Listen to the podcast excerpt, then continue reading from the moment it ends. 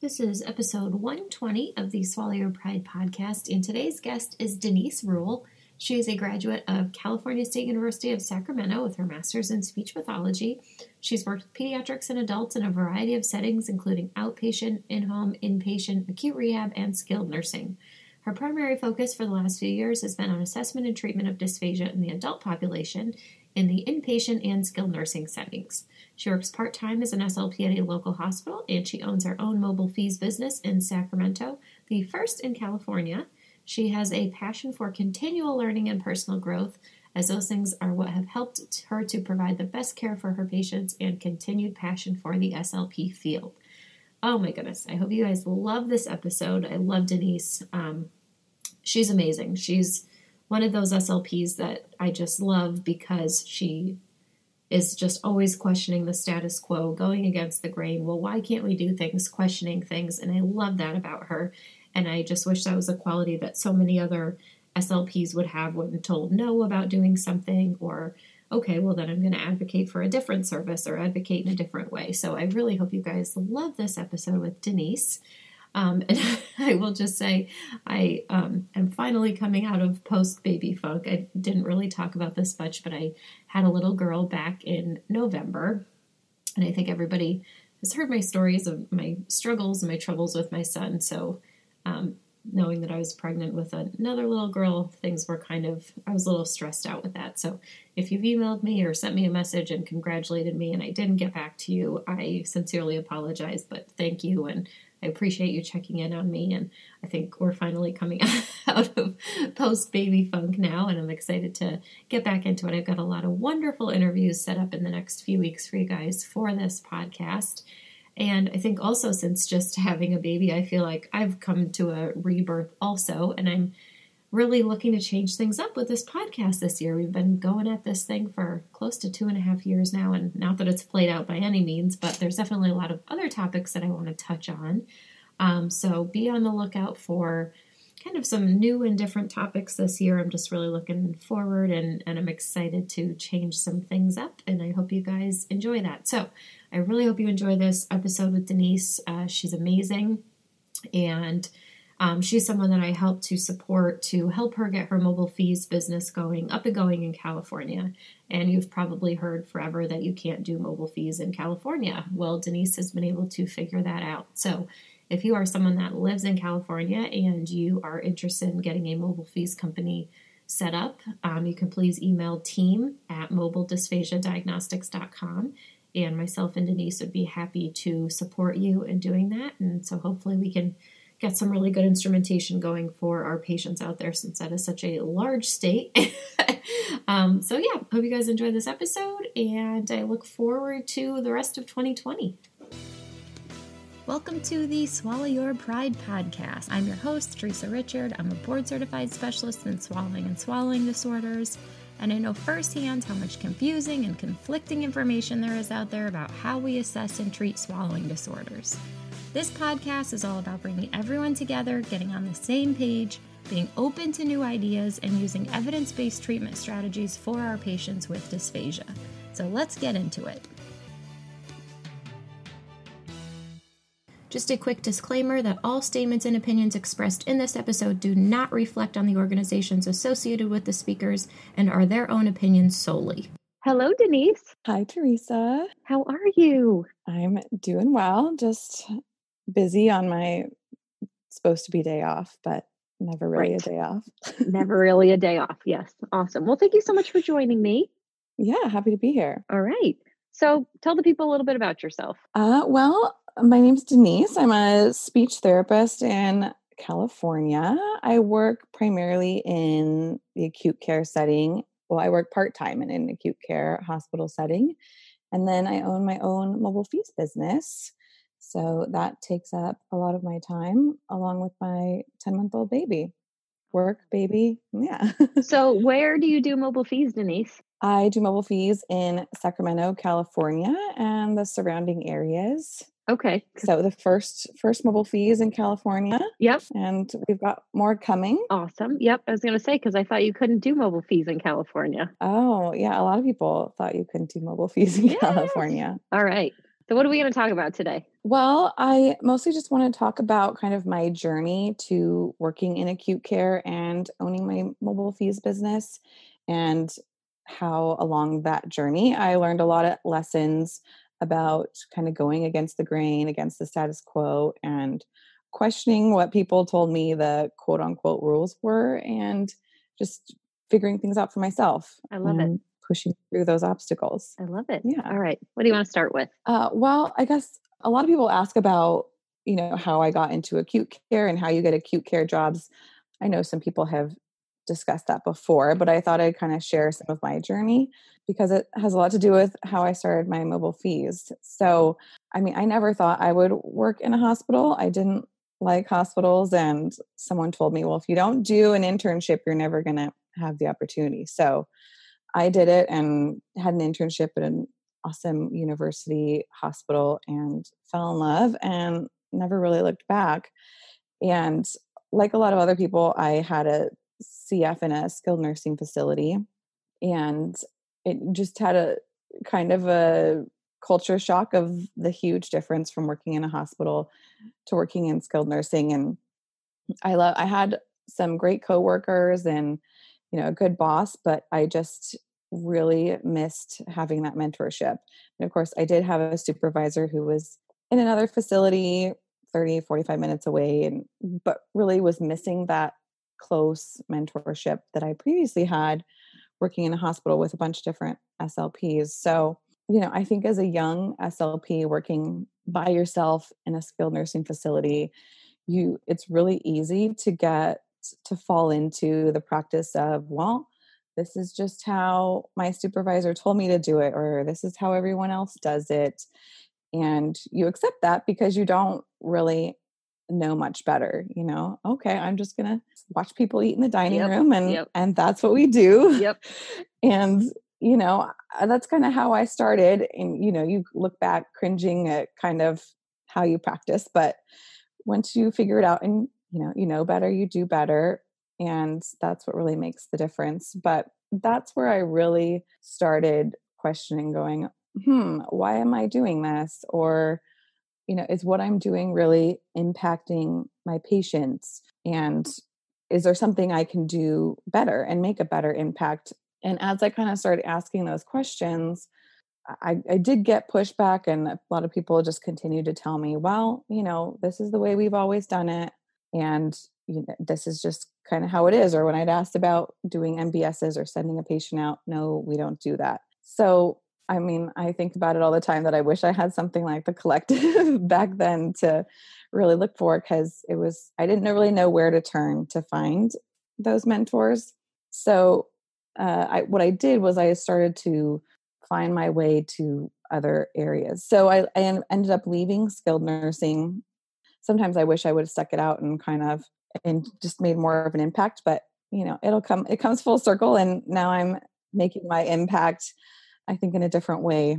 But yeah, so after having all that, asking the questions, looking really looking for and craving that mentorship, I ended up finding my way into acute care.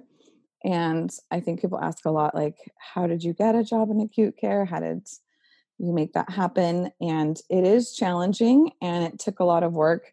I think being persistent is key and i was willing to move i was willing to commute i was willing to work per diem and i know that isn't always easy for everyone and not something that everyone can do but i think persistence is the biggest key.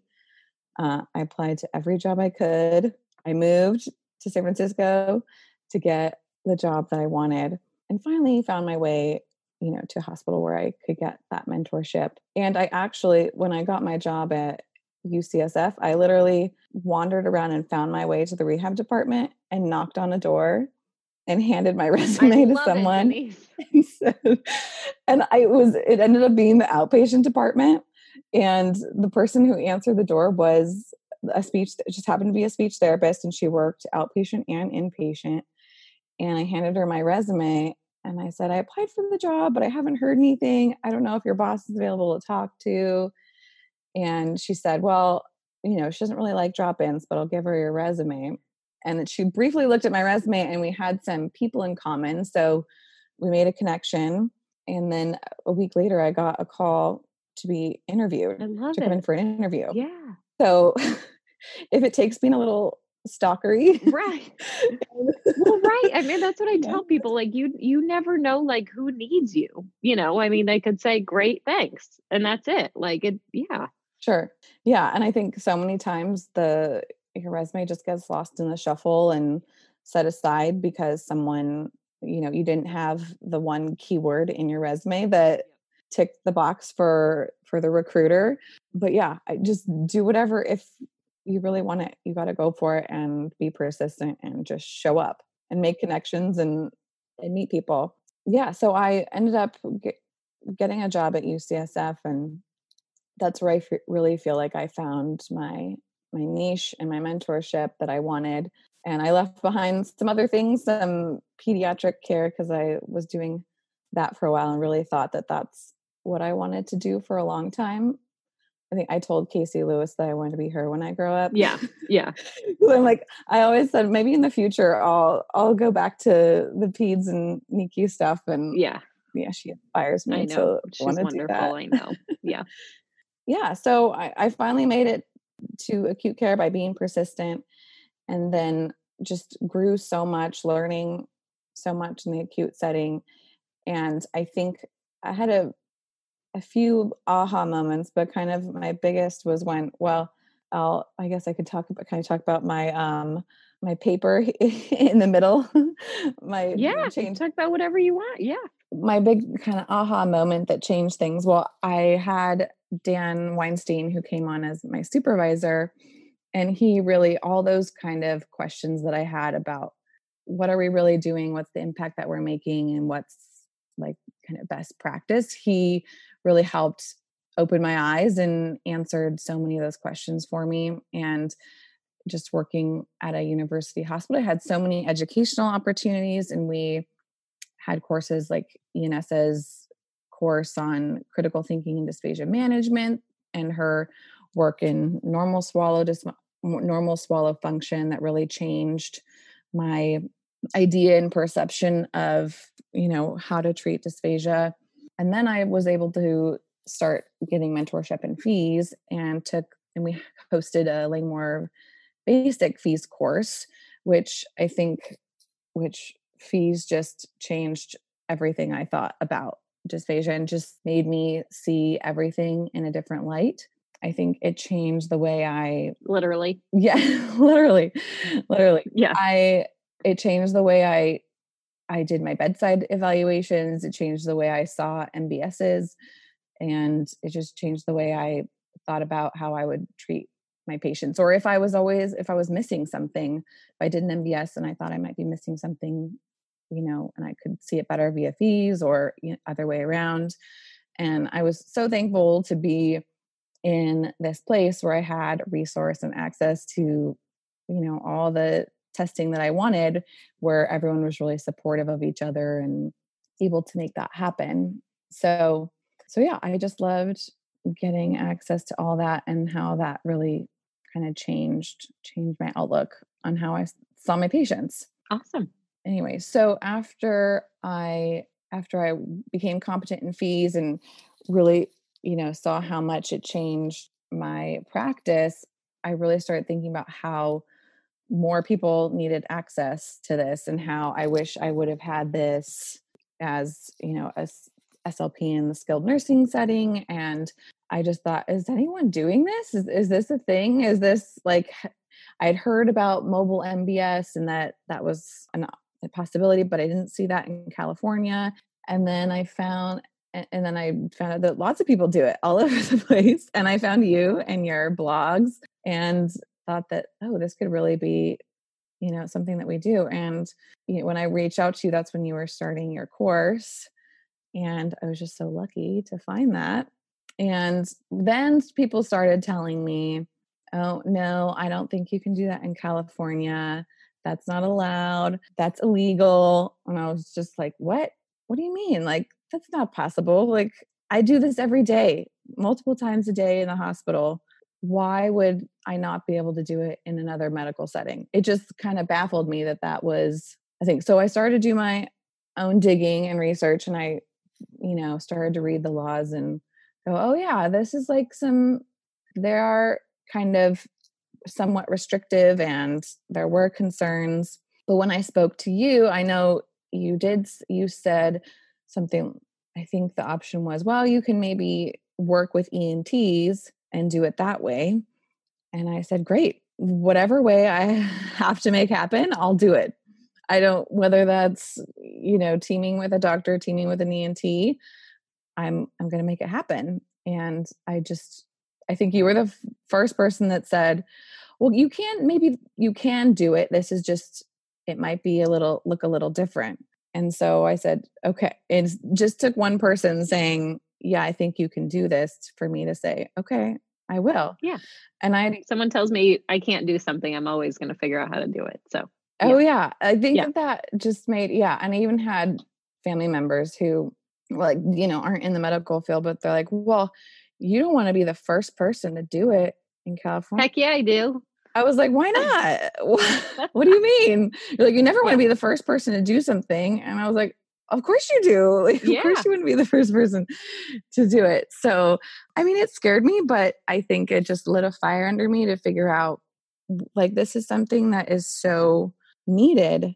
And so, yeah, I think that is so needed for SLPs and patients all over. Do you want to elaborate a little bit, Denise, on on what it is that people think you can't do? Like, what does the law say that scares people away from doing it? Well, I think the first part is just getting competency in FEES.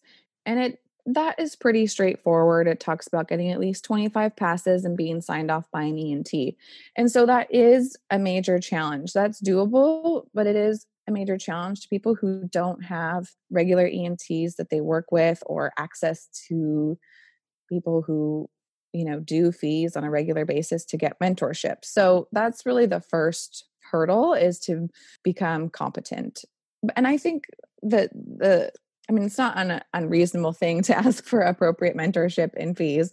I think that's totally appropriate, but it is hard to find in ENT. And I was lucky enough to work in a setting where we had access to the FEES and had a close relationship with ENTs. So, but I think now there are a lot more options where people, you know, you can have people come to you or you can go to other people in other states. It doesn't you don't have to be limited to California. You can go find a mentor and get competency there's lots of FEES providers all over i think that's a yeah that's a big that's a that's a big piece too is that i keep hearing in other states it'll say like you have to be signed off by an ent but it doesn't say that it has to be the en it doesn't say that it has to be ent in yeah. your state uh, well i think it right? just says i can look to make sure but i'm pretty it doesn't say anything about california it just says you have to be certified or not certified, but deemed competent by an ENT, an otolaryngologist who is certified by the American Board of Otolaryngology or whatever yeah. that is. So, yeah. Because I think there's two other states too. I can't think off the top of my head what states mm-hmm. they are, but it says the same thing that they have to be signed off on by an ENT. And so I was talking yeah. to a few people and they're like, well, I can't find anybody in my state. And I'm like, well, how about there's I know a few ENTs in other states, and they're like, well, I can't go to that other state. And I was like, why can't you? Like, there's nothing that says it has to yeah. be, you know, a California licensed ENT. It just says an ENT certified, like you said, by right. by the, yeah. the by so. the board. Yeah, I was talking to someone too. I think in who has said, you know, how did you do it in California? Because it said they had to be signed off by ENT. And I said, if you know anyone who has a relation, good relationship with an ENT who's willing to work with you, you just got to yeah. be able to go out there and find it and do that. Like uh, at my hospital right now that I work at, we got approval for to start a FEES program. And so, and we don't have our, the ENTs at our hospital are contracted.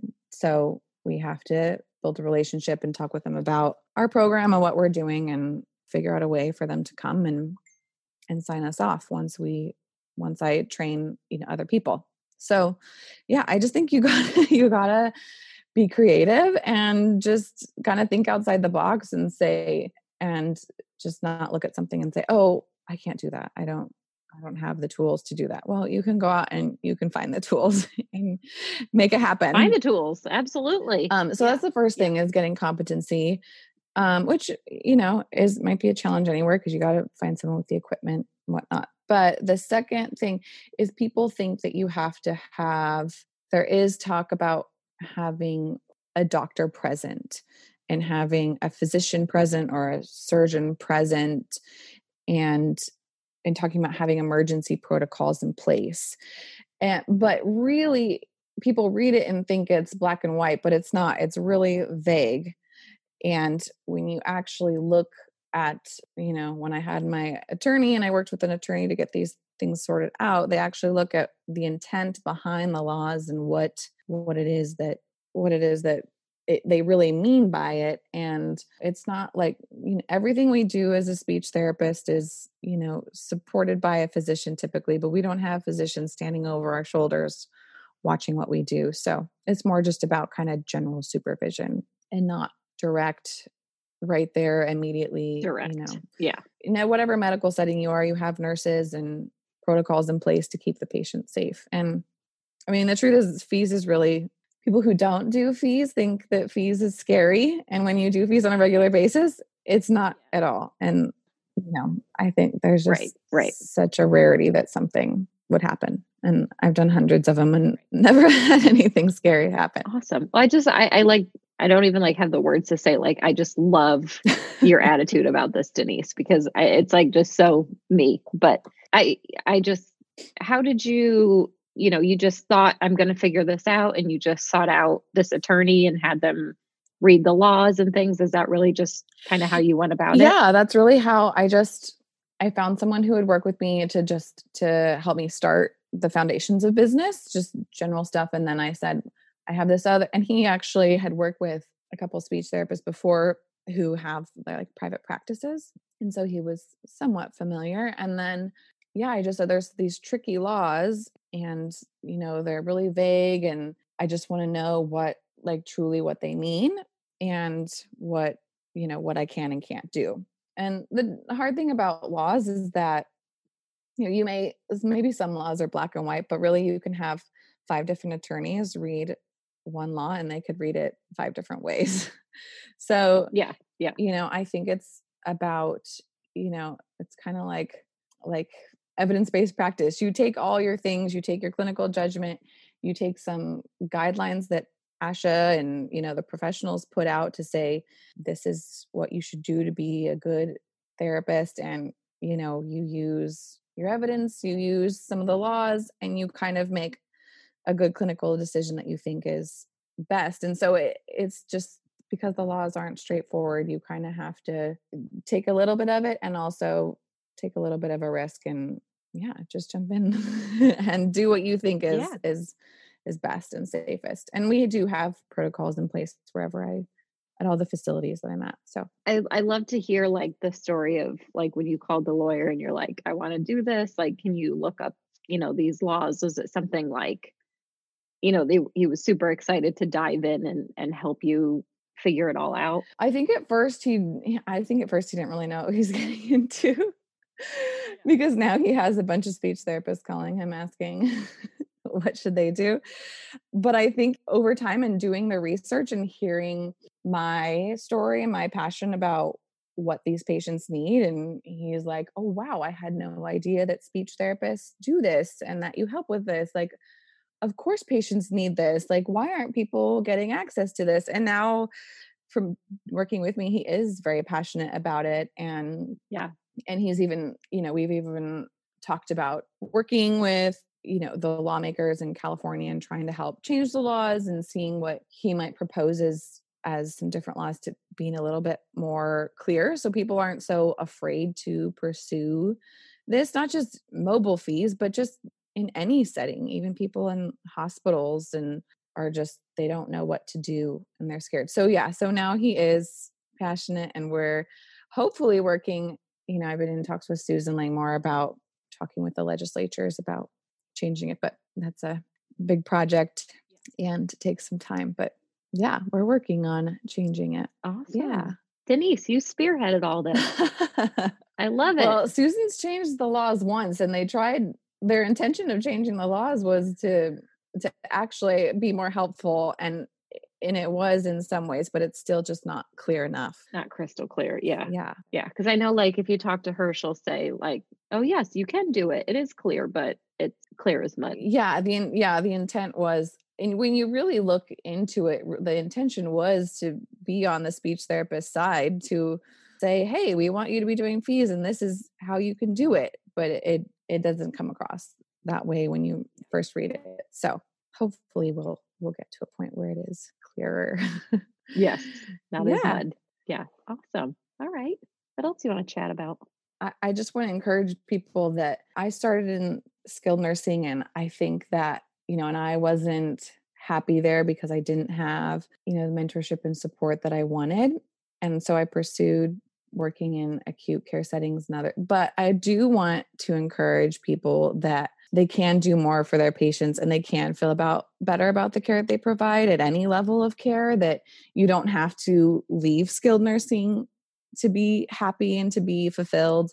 You know i did feel that way at one point but now i feel like there's so many more resources out there for people who you know want to support you and want to help you and patients at every level of care deserve the best. It shouldn't be that once you leave one setting that you get a different type of care because of the setting that you're in. And so you know that was one of my passions of bringing easier access to instrumentals to slps and patients in in skilled nursing and hopefully more settings. But i just think that you have to the people are out there and willing to support you. You just have to ask and you have to be willing to not accept not accept no for an answer.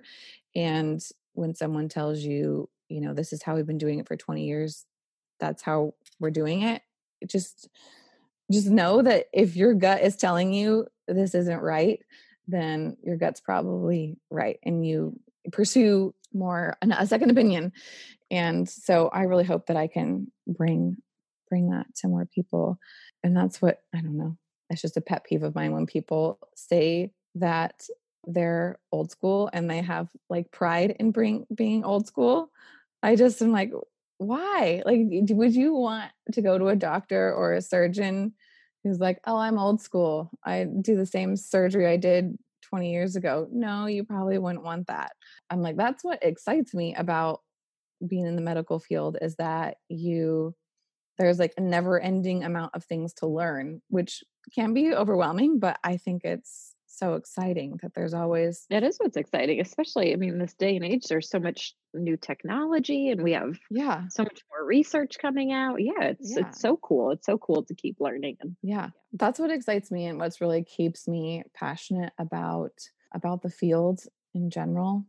Yeah i just wish every i just want everyone to have that like excitement. I think you're doing a great job of providing those opportunities for people to through the collective and different different ways that well thank you. people can continue to feel passionate about the field with support and new information. Well thank you. And i i think that's what I, I mean nothing i do is conventional so i always just love to go against the grain. But i think what you said is exactly it. It's like well the patient needs this but because you've mm-hmm. always done it this way you're not going to give the patient that opportunity to have access to this you know so i love right. I love that you just kept knocking on doors and saying well why? Well why? Well i'm going to figure this out because it's for the benefit of the patient. Like who cares if this is how we've always done things? Things evolve. There's got to be a way that we can make this happen for these people here in california so i just love that. Right right yeah.